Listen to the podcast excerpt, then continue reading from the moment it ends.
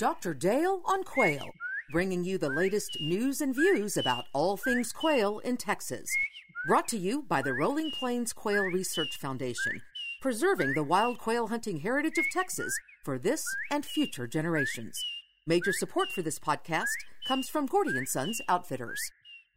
Well, hello, everybody, and welcome to this month's edition of Dr. Dale on Quail. I'm Gary Joyner with the Texas Farm Bureau, and another great topic. We're going to continue some discussions we've been having for the last two months. And as always, our esteemed guest, Dr. Dale Rollins, is with us. Hello, Dale. Good morning, Gary. It's great to see you again. Well, it's a time of year that uh, I think a lot of people are starting to think about uh, some topics of interest. Uh, and particularly, we've been, for the last two months, talking about Dr. Aldo Leopold's five tools. And I think you wanted to continue that discussion today. Yeah, we're going to wrap up this discussion. And again, as we've gone through for the last two months, Aldo Leopold is the guy that's recognized as the father of wildlife management and uh, very highly quoted, very readable today. I encourage all of our readers to, uh, you can get one of his less expensive books called uh, A Sand County Almanac. Mm-hmm. Costs you about seven bucks. Right. And after you read that, you will be hooked on Aldo Leopold. He uh, had a certain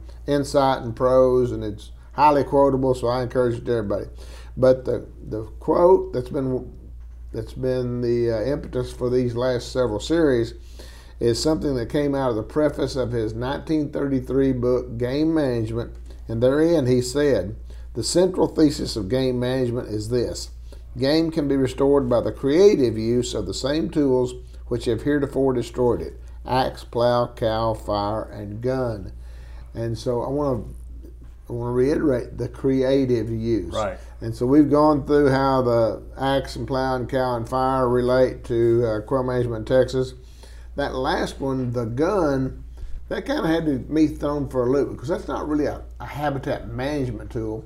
I mean, if we were talking here about deer in Arizona or something, we'd say, well, we got to control the herd. If you ask your average quail hunter, why do you hunt quail? How do you defend the, the hunting of quail? they're going to say, uh, well, if we don't hunt them, they'll overpopulate and destroy right. the habitat. That's right. Quail are incapable of doing that. So uh, it, it kind of threw me for a loop about how we justify the use of quail, or the use of hunting as one of Leopold's tools. But then you get to thinking, who's funding quail conservation? And at least in Texas, it's typically not the state game conservation. It's private landowners and private hunters, it's private sportsmen. So it's it's a user tax that they've uh, levied on themselves and so forth, and, uh, and a task that they say, hey, if we don't do it, who's going to do it? So we're going to talk a little bit about the role that hunting plays in the conservation of quail. And there's several precedents for this. In 1935, there was what's called the Pittman-Robertson Act. That's probably the most important legislation that's ever been passed in terms of wildlife management and it levied a, an excise tax on sporting arms and ammunition. So each year, the Texas Parks and Wildlife Department gets a pretty good chunk of money based on sales of firearms and ammunition, and it's a three to one match. In other words, they kept, feds come up with three three parts. Parks and Wildlife has to uh, match that with 25%, so it's a it's a good deal, and so they guard that money quite jealously, and it funds a lot of kind of things. But when you think about some of the conservation organizations that have had a big impact over the last 60, 70 years, some of them come to mind are Ducks Unlimited, uh, the uh, National Rocky Mountain Wildlife Federation, a lot of things that kind of came about as a result of, of te- uh, President Theodore Roosevelt and some of his passion for That's quail. Right. Now, the National Wild Turkey Federation is going great guns. And then about, I don't know, I'm going to say about the mid 80s, there was a group came out with quail. It's called Quail Unlimited. It had a pretty productive life for about uh, 23 or 4 years. And then back in about 2008, it began to have some issues and problems that we'll discuss later. Uh, but it basically dissolved. And so now there's a void.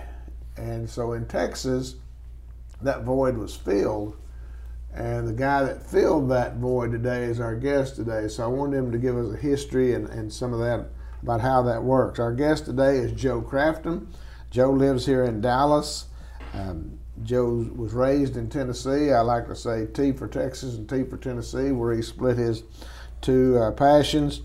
And he's been very active in Texas. He's been responsible for the evolution of what we call Quail Coalition, uh, specifically a chapter here in Dallas called Park Cities Quail Coalition, which, as a member of the Rolling Plains Quail Research Foundation, we credit them with being the wind under our research wings. Over the last 11 years, they've contributed about $7 million, and operational funds are hard to find. So they've been instrumental to our efforts. And Joe is a master architect of that, how that Quail Coalition developed and expanded. He uh, serves on the board of the Rolling Plains Quail Research Foundation as the president of the Park Cities Quail Coalition, and he's been a big promoter of the Boy Scouts Association, Boy Scouts of America, I'm sorry, uh, for many, many years. So uh, he, has got a passion, obviously, and he also serves on the Upland Game Bird Advisory Committee that Texas Parks and Wildlife holds. So he's been very active and very passionate about quail, and I hope he'll share some of that passion with our listeners today. So, um, one of the things that uh, I want to mention real quickly back, I think it was in about 2009, Joe had an interest in in uh, assembling the genome, the genetic makeup of the bobwhite. and so he funded a study, and we uh, we collected a quail out on the research ranch. It was a female, it was a hen. Uh, he named it after his mother, Patty Marie. So Patty Marie is the first clone bobwhite. We worked with our colleagues down at College Station, and so now we have the complete genome of the bobwhite. And uh, so, Joe, with that, welcome. I guess my first question for you is where did you get your passion about quail and quail hunting? Well, hello, Dale. It's great to be with you again.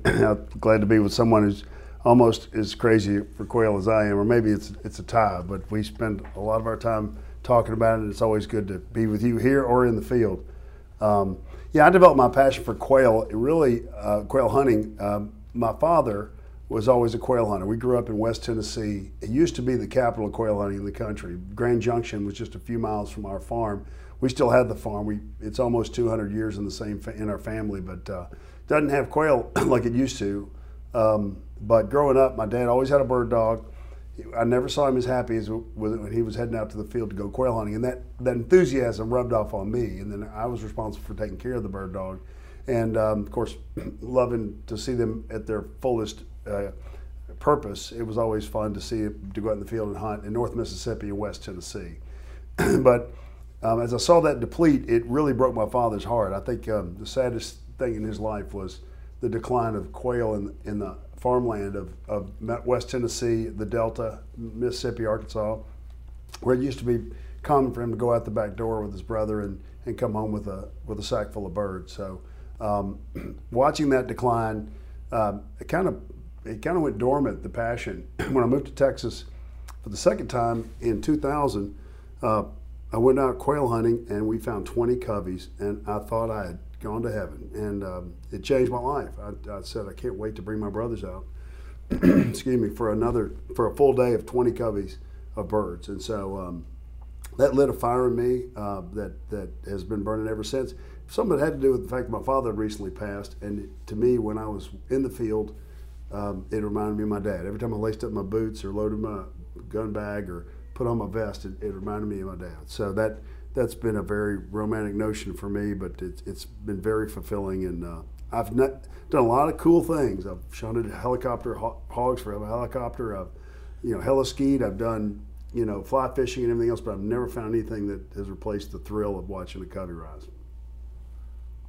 Good enough for me. I tell you, again, being from Tennessee, and some of our most passionate landowners in Texas, folks like Rick Snipes, folks like yourself, grew up in that south, those southeastern mm-hmm. states where the heritage of quail hunting is so steeped, but now it's almost forgotten kind right. of thing. Um, and I know they have the the Grand National um, Grand Junction, yeah, and Grand Junction Tell us what's going on there. Well, you know, in the, each region of the country has its own maladies that, that affect quail. Um, from my perspective and from what I've read, the the farming practices are its big its biggest enemy. Very efficient farming. All my cousins farm with uh, large tracts of land, no hedgerows, modern equipment that goes edge to edge, leaving nothing no habitat, no cover, no escape cover. Uh, and then they hit it hard with pesticides, which kill all the bur- the bugs. As we know, chicks need bugs. And then they hit it with herbicides, kill all the weeds. So their view of a, a beautiful farm is an uninterrupted, uh, long track of straight lines that have no weeds and no bugs. Well, that's th- like a quail desert. Mm-hmm. And um, my father grew up in patchwork farms of 50 acres here, 40 acre paddock here, a, a row of thickets, and, and some slack land. And uh, they, they weren't as efficient with, with killing bugs and, and weeds. And so quail, the quail boom, from what I understand, is, was really a byproduct of sloppy farming. And then clean farming is, is, is now reversed much of that. So I, I do believe that's its number one enemy. And, and I have struggled at my own farm in Tennessee. My brothers who share it with me, they want to make money, and I want to make quail. And it's really, those things are sometimes at, at odds.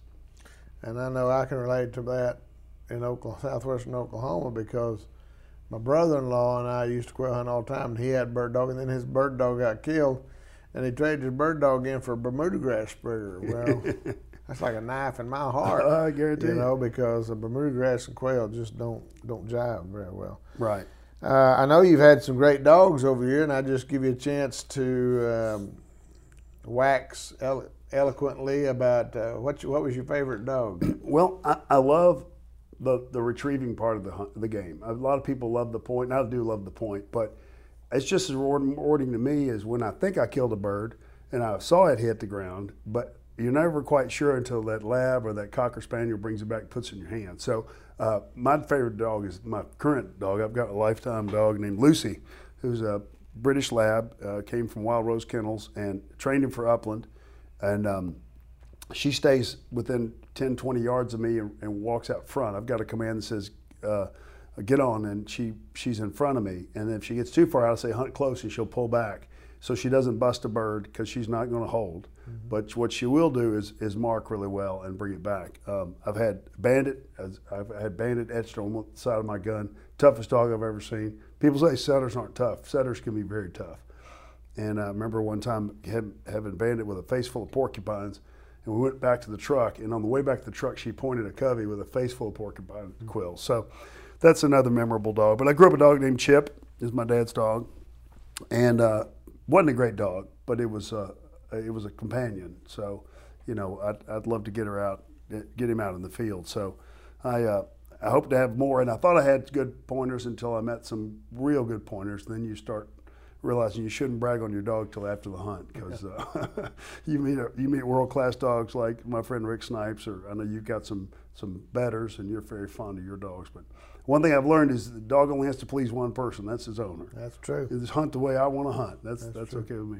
And most of us appreciate the fact that our dogs are better than we deserve. that's a fact. Uh, what would you say? And, and, I've been on quail hunting with you a couple of times back during some of the glory days of 15, 16. But is there a special quail hunt that you'll say I will always remember this? I could show you a GPS location mm-hmm. of where I was standing, kind of thing. Yeah, I think go, take going out with my youngest son, and uh, you know you can't really quail hunt effectively until you're about 14, 12 or 14. People take their kids out when they're really young, but you know to be able to hold a gun and walk and get your feet in the right place and stand in the right place and understand the game and be safe. But my 16 year old boy and I went out uh, one day, and it was just like an or- it was like a ballet. It, the dogs were perfect. The wind was perfect. Um, I know you don't like when people kill doubles and triples because you're a lot more likely to lose a bird or not be able to mark it real well. And you, you sometimes get on to me about that. But but both of us doubled on a, on a covey rise, and uh, it was right next to a big sand uh, berm in in, uh, in West Texas, and I, I, I, can still picture it in my mind. I I tell people I can. I shot my first bird on the wing when I was 13 years old with a 410. It's like I can relive that situation today. Just, yeah. just see how that arc of that bird was, and I can show you with GPS precision where I was standing that day. So, right. Thankfully, we have those kind of memories. Um, let's get into this idea about how Quail Coalition arose from the ashes of uh, Quail Unlimited, because Quail Unlimited uh, was, was a national organization. Mm-hmm but uh, and then the beginning had some issues, and so Texas was kind of a thorn in their side, I think. So well, tell us a little bit about that. Yeah, let me let me kind of pontificate on that for a minute. My friend Rusty Rice and I, um, were, were hunting buddies, and Rusty still are. And, and, Rusty and I went out on that 20 covey day, and he introduced me to Texas quail hunting. and um, and I tried to replicate it. So I brought my brothers down, and I had the same guide and the same, and, and had arranged for the same piece of property. And I get there, and and he had some borrowed dogs that turned out to be about six months, eight months old, puppies basically. He couldn't get on the original piece of track that we talked about. We ended up hunting some other jackleg place, and it was the most disappointing experience. And all three of my brothers had come in for that. And I, I, I started thinking, I am not connected to the quail hunting royalty of Texas. And there's a definitely a group of people that have figured it out and they've got it dialed in. And I'm an outsider. So we started realizing that a lot of my friends are quail hunters, but there was no organization. I searched the web to see if there was a quail hunting unlimited chapter in Memphis, in Dallas, excuse me. There was none. It had gone dormant for whatever reason. Dallas Fort Worth is a big place, and when you have seven million people across four counties, um, it's hard to get a nucleus, a, a, earthy center of the group. So we decided to, uh, Rusty and I, to start a chapter of Quail Unlimited. Contacted Quail Unlimited, didn't have a chapter. They were excited about it. Reserved the Dallas Country Club, and we raised eighty-five thousand uh, dollars, which was the, a record for any chapter in the country. And we knew we'd really hit hit a lick, and we'd had uh, 500 people show up, so, sold out crowd. Glad the fire marshal didn't come. Um, and uh, and Dale spoke, and part of it was that we had a real cause because Rolling Plains Quail Research Foundation and Ranch had started in 2006, I think, and we started in 2007, and so it was just meant to be. And um, and people could get excited about a local cause, but I got some blowback from some people that said, you know, Quail Unlimited takes half of our half of your revenue and takes it to South Carolina, and and uses it for their magazine, uses it for, to promote quail hunting, uses it to start new chapters. And this is not a migratory bird. It doesn't fly from South Carolina or, or even from Oklahoma to Dallas. So you're really sending money into organization and then you could question whether it's going to be any benefit, unlike some of the migratory animals. And, and they didn't spend any money on research, none. They weren't in a financial position. They had employees, they had magazines, they had celebrity quail hunts and all that that they put on. So I made a deal with Quail Unlimited that you know we could raise a lot more money if we could keep it in locally because it's a local bird. So I talked to the head of Quail Unlimited. I said, if, if we guarantee you $40,000, which is the split from the previous year, if I write you a check for $40,000, will you let us keep everything above that? And I think we can raise some money. So they said they would do that. And that next year, um, we, we had the idea to ask Boone Pickens to accept a special award called the Lifetime Sportsman Award, and we raised uh, six hundred and forty thousand dollars. so so we went from eighty to six forty, and Quail Limited was elated. They put us on the cover of their magazine. They came down here and and, and took photos and and uh, made a big to do to do out of it. And then they told me, well, I can't do that next year because I'm leaving three hundred fifty thousand dollars on the table. And I told the president, I said, that's not the way it works. We would not have raised 650 if people thought that 325 were, were going to North South Carolina. So they said if we if you said that my board of directors has informed me that I have to stay with the same deal, 50-50. And I said, well, my board has told me that if you do that, we're going to have to start our own 501c3. And he, he said, well, it's harder than you think. And I said, well, I think I can probably manage to start a 501c3. And so we did. And then since then, we've been averaging 800 to a million and a half every year. It all stays in Texas. It all goes to research and education. It, there's no there's no corporate employees. There's no none of the directors make any money. We we all buy our own tickets to the dinner. We've kept it very efficient in, in how much we spend. Volunteers set up the tables. Volunteers uh, do all the work, get the silent auction items. Almost every one of our items is 100% donation for, for both for live auction and silent auction. So we we'll raise, you know, two and a half million and two million will go to the bottom line. So that's really been a great a way to to do several things. For one thing, be able to control our destiny, but number two, to be able to keep it local and not and, and against our mission and nothing that's not on our mission. And I know at the time there, there was some uh, angst about why Texas wasn't typically included in the magazine at that time. You know, it was it was all pine plantations, right? Where their where their heart was, where right. their main focus was. But again, main, a lot of the money has been raised out here with Park Cities and South Texas chapter of Quail. And I know there was a little bit of angst about. Yes. Well, it was there was a, it was I think five of the top seven chapters in the country were Texas, and so when you do all that work, you know you you'd like for some of it every now and then to have a prickly pear cactus or a little or a blue stem plant in it, but everything was pine needles and and uh, and, and mules and horses, and so we we didn't feel like they were uh, there was anxiety and and frustration. There was even an agreement that 10% of, of what we raised in Texas was going to come back to a special fund that was going to fund Texas specific research and projects that we could control as a Texas Texas region of Quail Unlimited. That promise was broken. Uh, they had several hundred thousand dollars they owed Texas. They never paid it, and people were just gripey. But what, what was the alternative? So, when we started Park Cities Quail, 501c3, we I reached out to the other chapters in Texas and offered them an opportunity to join us with the same type of agreement. No over, you know, very low overhead. And um, at the time, they said, you know, we, we, we grew up under the Quail Unlimited tree. We want to stay with them. And that went on for another two years. The promises kept being broken by Quail Unlimited, and finally, they all, uh, right about the time Quail Unlimited folded, um, and from what was left of it was bought by Quail Forever. They bought basically their database and their um, and what was left of their magazine, and that was it. Uh, and we in Texas formed, joined Quail, Park Cities Quail, and we now have uh, I think 12 chapters and about 5,000 members. And throughout the state, it's it is the de facto organization for, for quail research and, and education. And it's one of the beneficiaries of that uh, at the Rolling Plains Quail Research Foundation. I can only say, whoopee, good job, a boy, because again, y'all have went.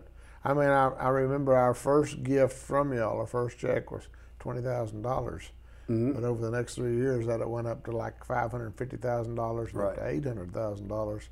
So again, um, and it's not just Rolling Plains Quail Research. Yeah. We, we, get we get a good part of it, but y'all are supporting other research going on at uh, Texas Tech and Sul Ross and various players like that that spread across Texas. Yeah, let me speak to that. We have a, a committee, a grant committee made up of volunteers. They're all quail hunters. They're all very authentic uh, people, and they review uh, requests for for grants, and we look at um, we look at to make sure that it fits within the tapestry of of what else we're doing. We don't want to have three different researchers working on th- the same project. We were we were blessed because we have some real quality research organizations in Texas, um, and we've been we get quality requests for proposal. The hardest thing is to turn people down because there's so many good projects being done locally that add to the body of knowledge. And one of the requirements is they have to share what they learn.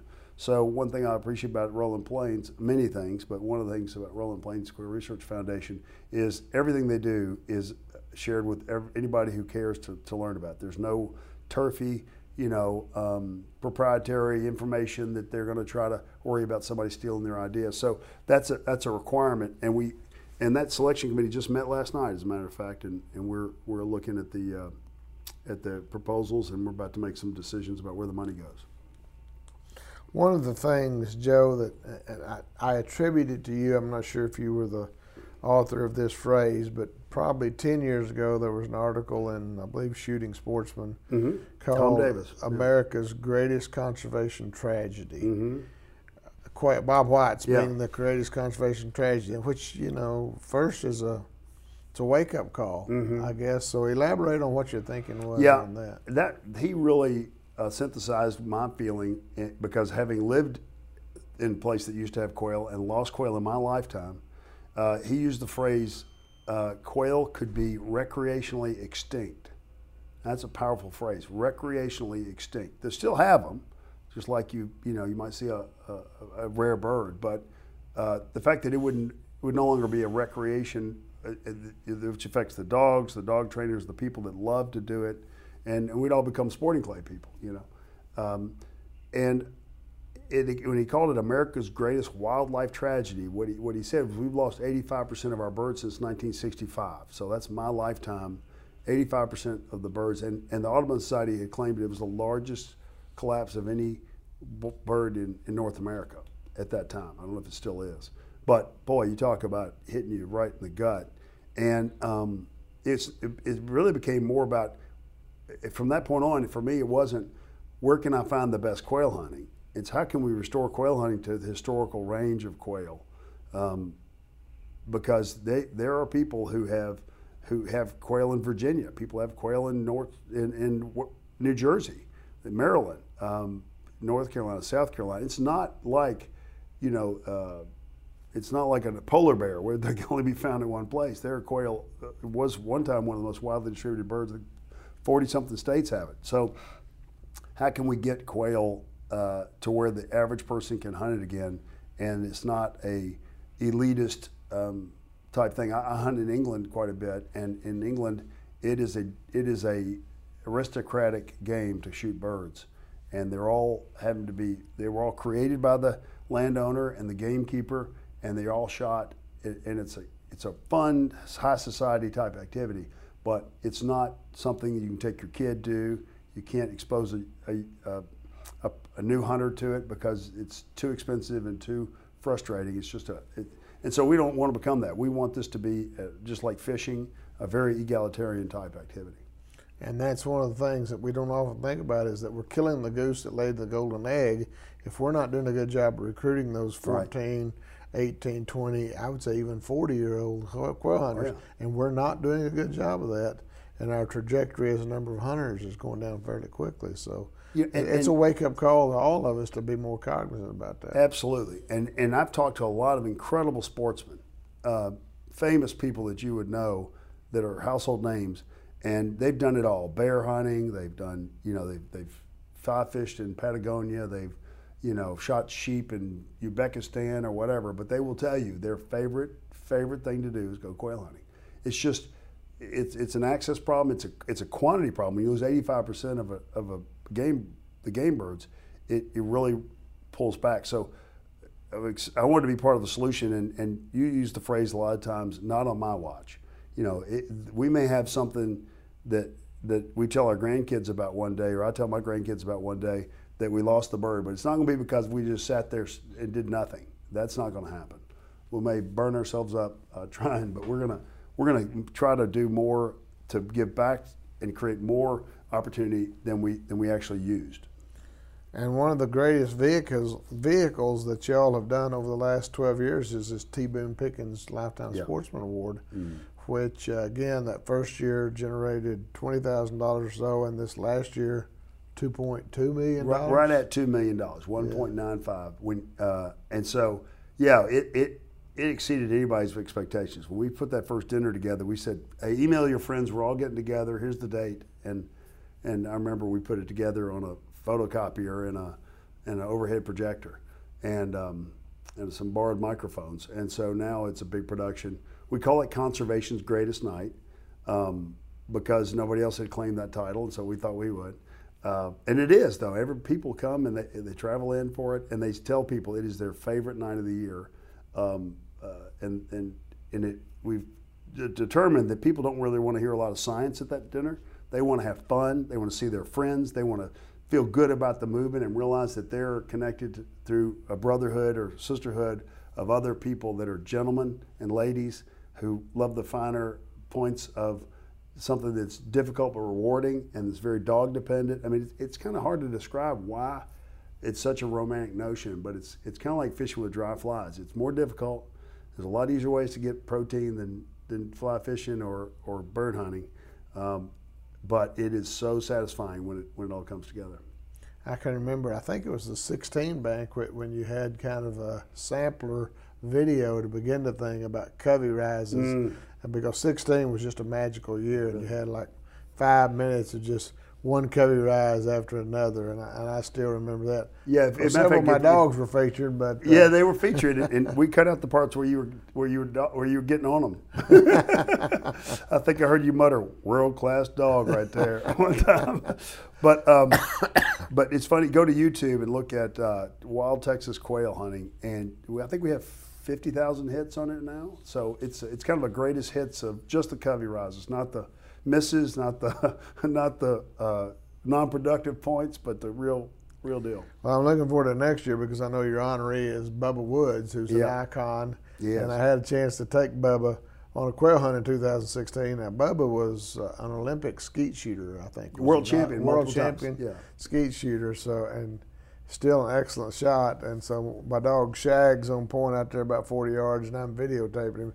And he walks out there, and 18 birds bust out of there, and he whiffs twice. So there's not many people that'll have anything on that. But uh, Well, he probably would tell you he was in such awe of the rise because he's also a lover of art and, and wildlife, and he probably was uh, just stunned and, and had the what what you call deer fever, buck fever. He probably had uh, quail fever right there. Well, and and again, our our quail and our, and our motivation out here is to keep wild quail Yes.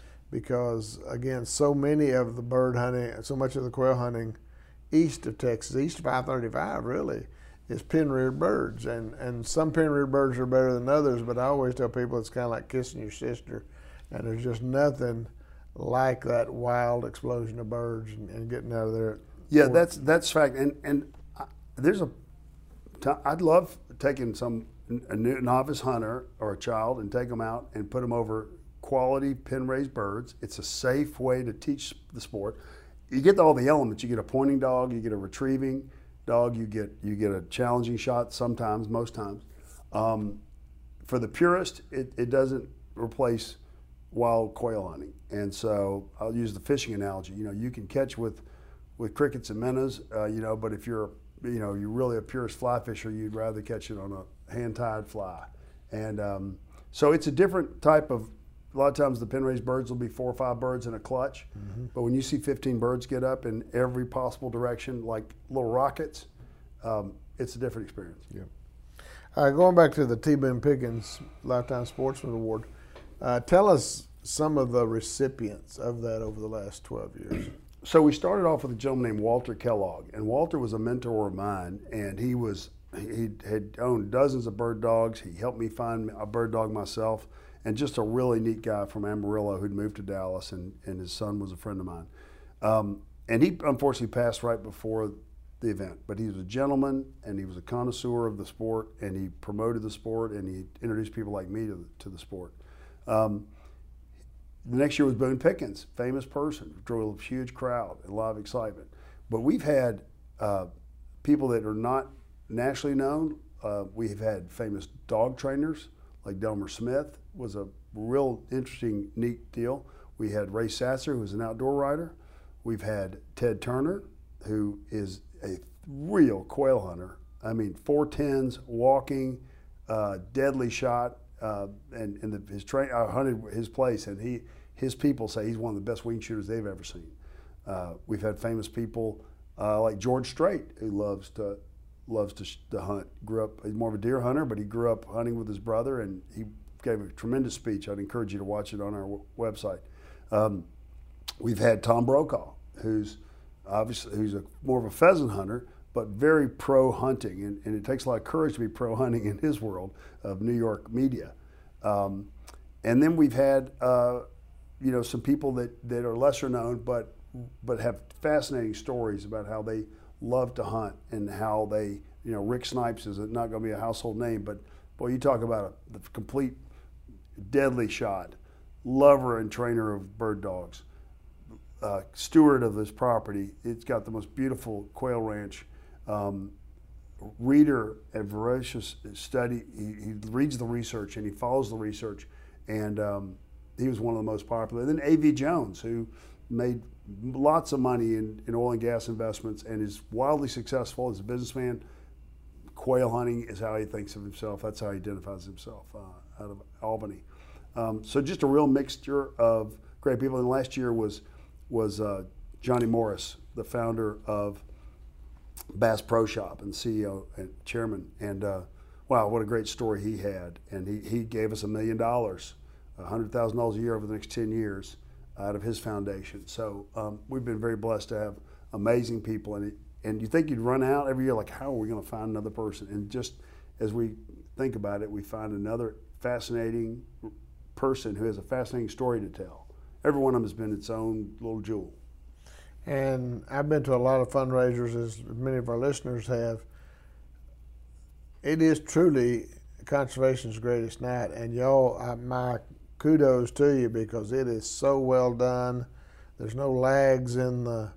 Uh, it's it's very well timed. Pete Delkus does a great Yeah, job he- of uh, moderating the Right. thing.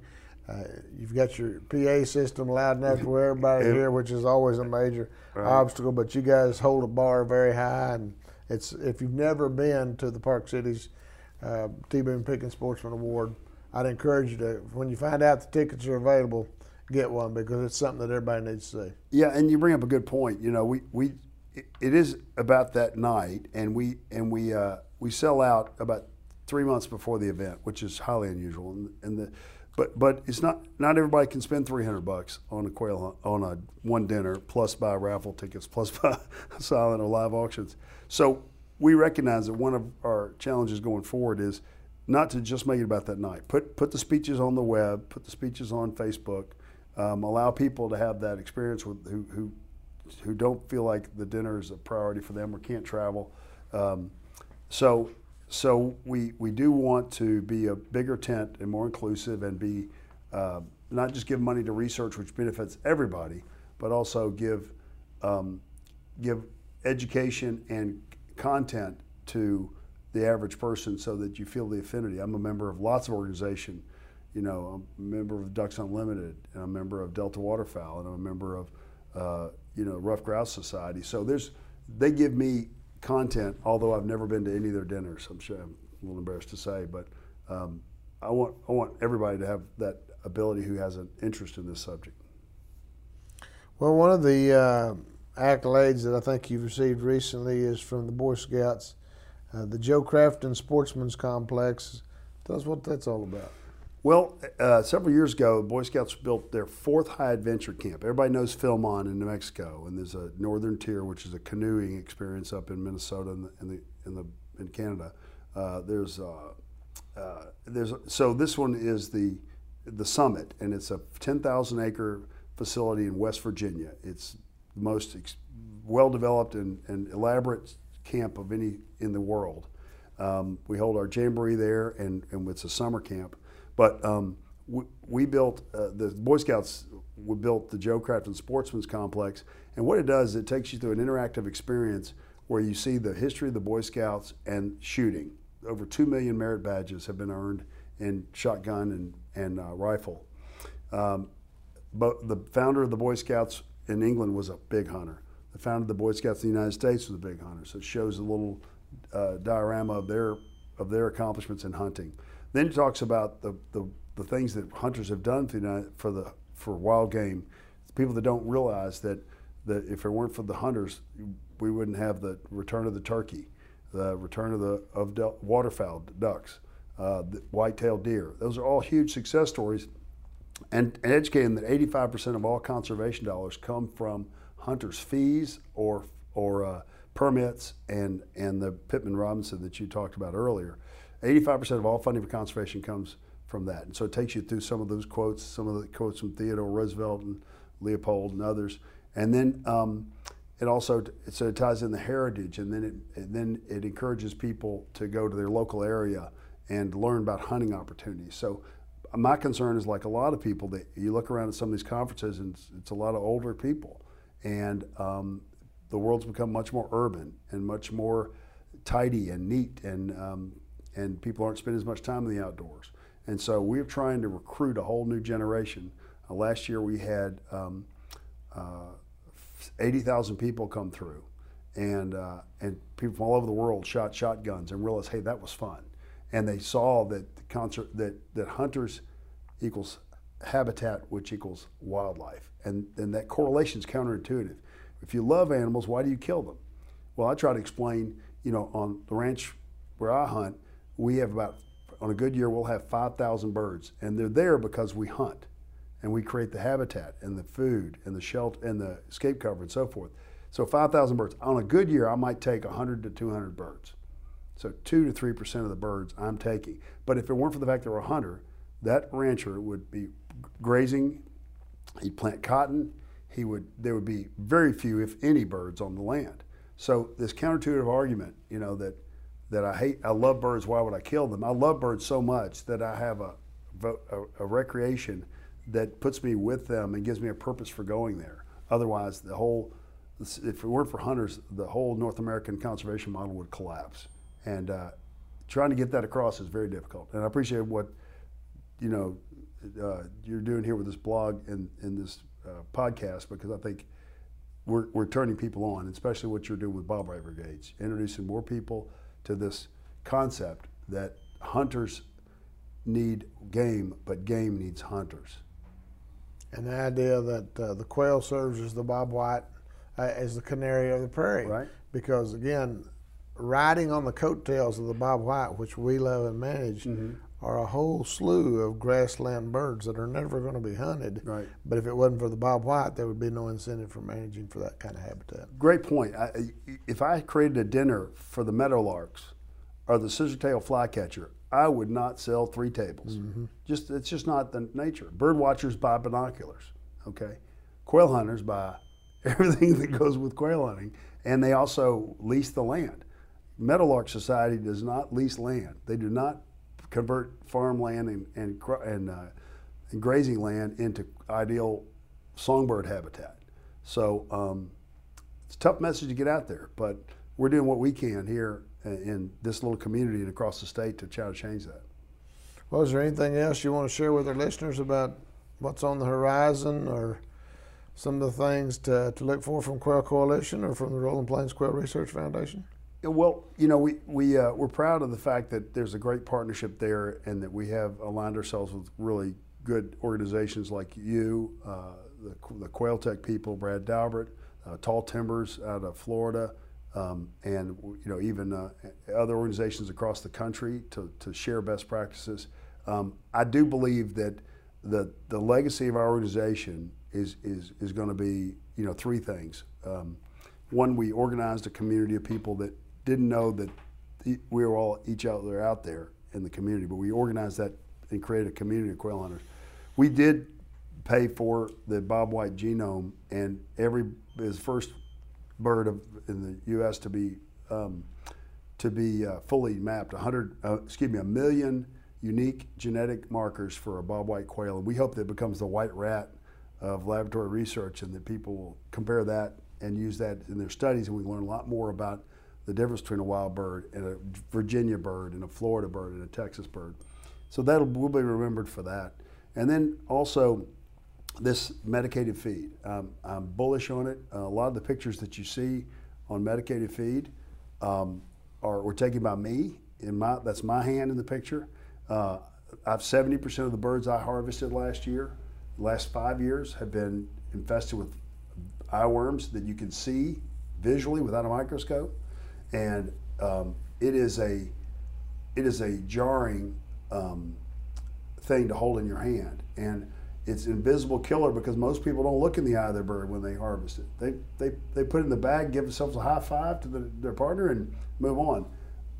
It's it's a uh, game changer to have a medicated feed. Now we don't know if this is the panacea. The co- it doesn't solve all your problems. It's, it's you know weather and habitat are foundational, but healthy birds. If you had a sports team, you'd say you have to have great athletes, you have to have great coaching. But what makes the difference between a Super Bowl champion and not? Is it healthy athletes? If you get injuries, you know you're not going to win Super Bowl.